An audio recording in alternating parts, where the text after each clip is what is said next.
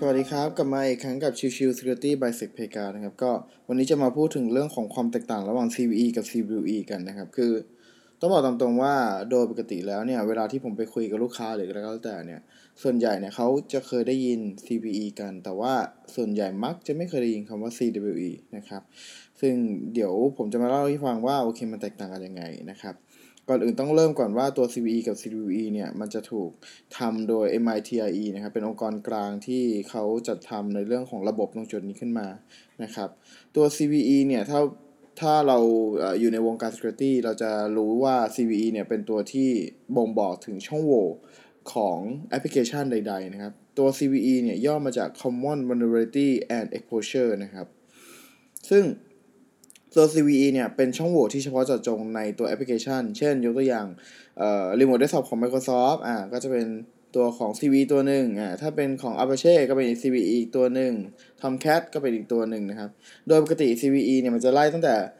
CVE ขีด2019 แล้วก็ขีดตามด้วยหมายเลขของ CVE นะครับว่าเป็น 001 002 อะไรไล่ไปเรื่อยๆนะครับ ทีนี้เนี่ยเอ่อนั่นคือส่วนที่เป็นของ CVE อเป็นในเรื่องของตัว CWE นะครับ ก็จะเป็นเรื่องของ Common Weakness Enumeration นะครับ ก็คืออย่อว่าเป็น CWE Common Weakness Enumeration เนี่ยก็คือช่องโหว่นั่นเองว่าเป็นช่องโหว่ชนิดใดๆ เช่น ตัวของ Execution Cross Site Script Remote File Execution Local File Execution Remote Code Execution AXE นะครับ XML External Entity หรืออะไรพวกนี้นะครับ แล้วก็จะเป็น CWE ก็จะแตกต่างกัน ทีนี้ถ้าเป็นของตัว ถ้าถ้าย้อนกลับไปที่ตัวของตัว CVE นะครับ CVE เนี่ยที่เรามักจะเคยได้ยินกันก็จะเป็นอย่างเช่น Blue Keep นะครับ CVE 2019-0708 ซึ่งเป็นช่องโหว่ในตัวของ Remote Desktop ของ Microsoft แต่จริงๆ แล้วเนี่ยโอเคโดยปกติทั่วไปเราจะพูดถึงว่าโอเคเป็น CVE 2019-0708 นะครับ แต่ว่าถ้าในตัวของ Microsoft เองเขาก็จะมีดัตเตอร์เบสของเขาที่มีการเก็บข้อมูลว่าเฮ้ยตัวของ Product เขาเองเนี่ยมีช่องโหว่อะไรบ้างนะครับ ซึ่งก็แต่ละค่ายก็จะมีนะ คือ Google ก็จะมีของ Google เอ่อของ Facebook ก็จะมีของ Facebook ของ Twitter ก็จะมีของ Twitter Tomcat ก็จะมีของ Tomcat เอ่ออย่างเช่นถ้าใครเคยได้ยินก็คือ S 2 0 4 5นะครับ ก็คือเป็นของ Apache Stat 2นะครับ ก็ก็จะเป็นตารางหนึ่งเป็นดัตเตอร์เบสหนึ่งของ Product นั้นๆนะครับ ที่เขาจะเก็บข้อมูลของตัวของเขาเองว่าเขามีช่องโหว่อะไรบ้างในปีแต่ละปีนะครับ โอเคเอ่อนั่นคือตัวของ CVE นะครับ แต่พอเป็น CWE จะแตกต่างกันนะครับ CWE อย่างที่ผมบอกไปแล้วว่าเป็นชนิดของลักษณะการโจมตี ดังนั้นเนี่ย ส่วนใหญ่มักจะพูดถึงตอนที่เราไปการเทรนนิ่งกัน หรือเป็นเรื่องของตามแอปพลิเคชัน Security ที่เราพูดถึงกันมากกว่าโดยตรงนะครับนั่นคือลักษณะของการใช้งานที่แตกต่างกันนะครับ แล้วก็ตัวของการขอ CVE เนี่ยจริง ๆ แล้วโดยปกติแล้วครับ ตัว vendor เองเนี่ยเขาจะเป็นคนขอ CVE ให้เรานะครับ คือโดยปกติ MITE เนี่ยอย่างที่บอกว่า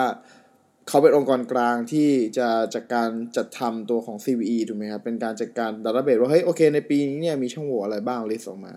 ประเด็นคือเวลาที่เราแจ้งช่องโหว่ไปที่อย่างเช่น Microsoft อย่างเช่นไลน์หรืออะไรพวกนี้ครับ โดยปกติแล้วเนี่ย เราจะส่งข้อมูลทั้งหมด ว่าเฮ้ยเราจะเจอช่องโหว่อะไร แล้วเราจะ reproduce คือเราจะลองทดสอบโจมตีอีกครั้งเนี่ยด้วย กรรมวิธียังไง ขั้นตอน 1 2 3 4 อย่างไร พวกนี้จะเป็นรายละเอียดที่เราส่งไปให้ทาง vendor ต่างๆนะครับ product owner ต่างๆ หลังจากที่เขาพิสูจน์แล้วว่า เฮ้ยโอเค เจอช่องโหว่จริงตามที่เรากำหนดไว้โดยปกติแล้วเนี่ยเวนเดอร์เหล่านี้จะทำการติดต่อไปที่ MITIE เองนะครับ ว่าเฮ้ยโอเคผม ได้รับข้อมูลมาแบบนี้เจอช่องโหว่นี้มีมีคนใช้งานเยอะนะครับ ก็ได้รับผลกระทบก็เลยอ่ามองว่าเป็น CV ที่ควรจะเปิดเผยให้บุคคลทั่วไปได้ทราบนะครับซึ่งในจุดนี้เนี่ยตัวของ CVE มักจะถูกอย่างที่บอกมักจะถูกลงทะเบียนโดยตัวของเวนเดอร์มากกว่า แต่ก็มีลักษณะเช่นกันที่ตัวของ ผู้ที่เจอช่องโหว่เป็นคนแจ้งไปที่ MITIE โดยตรงเองก็ตามนะครับ ก็จะมีลักษณะแบบนั้นเช่นกัน ก็แล้วแต่แหละ ซึ่งโดยส่วนตัวผมมองว่าทั้งสองอย่างไม่มีอันไหนผิดอันไหนถูกนะครับ คือแล้วแต่คนว่า เอ้ยโอเค อยากจะแจ้งโดยตรงหรือตัว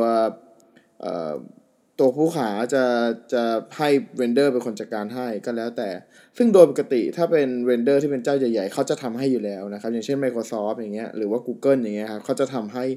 โดย คือถือเป็น honor ครับถือเป็นเกียรติให้กับผู้ที่เจอช่องโหว่นะครับ ซึ่งอันนี้คือตัวของ CVE นะครับแต่ว่า CVE ส่วนใหญ่มักจะกว่าจะอัปเดตกว่าจะอะไรเพิ่มเติมเนี่ยมันน้อยมากที่จะมีการอัปเดต เพราะว่าโดยปกติเนี่ย ลักษณะการโจมตีจะยังคงซ้ำๆเดิมๆคล้าย ๆ กับของเดิมนะครับ ดังนั้นเนี่ยถ้าไม่มีลักษณะของการโจมตีแบบใหม่ขึ้นมาจริงๆ มันจะไม่มีการบัญญัติตัว CWE ขึ้นมาใหม่นะครับ ก็จะแตกต่างกันนะครับ โอเค วันนี้ผมขอฝากไว้เท่านี้นะครับ ระหว่างความแตกต่าง CWE กับ CVE สำหรับวันนี้ขอบคุณมากครับ สวัสดีครับ